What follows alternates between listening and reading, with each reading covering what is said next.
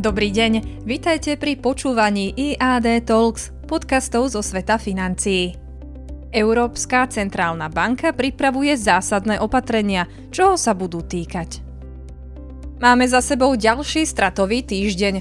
Už si pomaly zvykáme. Akciové trhy sú v posledných mesiacoch ako na hojdačke, avšak s dodatočnou charakteristikou, keď po každom malom odraze smerom nahor padáme hlbšie a hlbšie. Doslova sa pohybujeme v priestore, keď za každú dobrú správu zaplatíme príchodom dvoch zlých.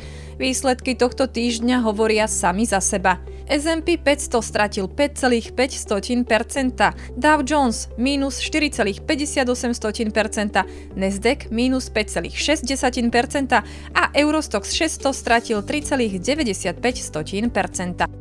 Jednou z najdôležitejších správ týždňa bolo určite zasadnutie Európskej centrálnej banky, ktorá na rozdiel od veľkých centrálnych bank, Fedu a Bank of England, alebo aj tých menších stredoeurópskych, českej, maďarskej či poľskej, doteraz reagovala na rastúcu infláciu len mlčaním a nič nerobením.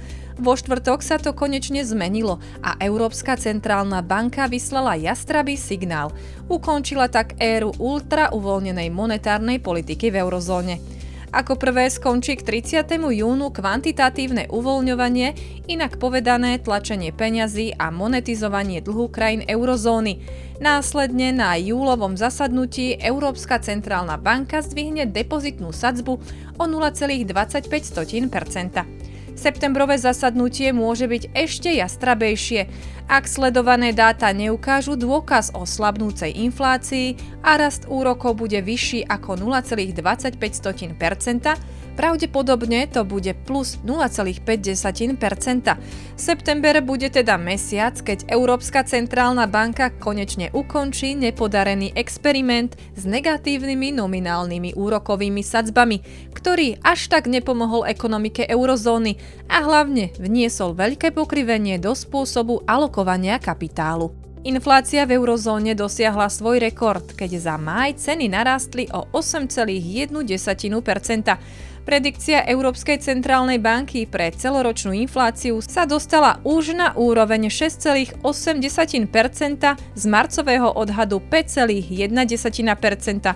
V roku 2023 by rast cien mal poklesnúť na 3,5% a v roku 2024 2,1%. Keďže vieme, že predikcie sú extrémne náročné a predikcie budúcnosti ešte viac, je potrebné čísla Európskej centrálnej banky brať s rezervou a pripraviť sa na možnosť, že inflácia sa síce môže spomaliť, ale môžeme byť vystavení rastu cien nad inflačným cieľom Európskej centrálnej banky 2% a aj dlhšie, ako predikuje centrálna banka.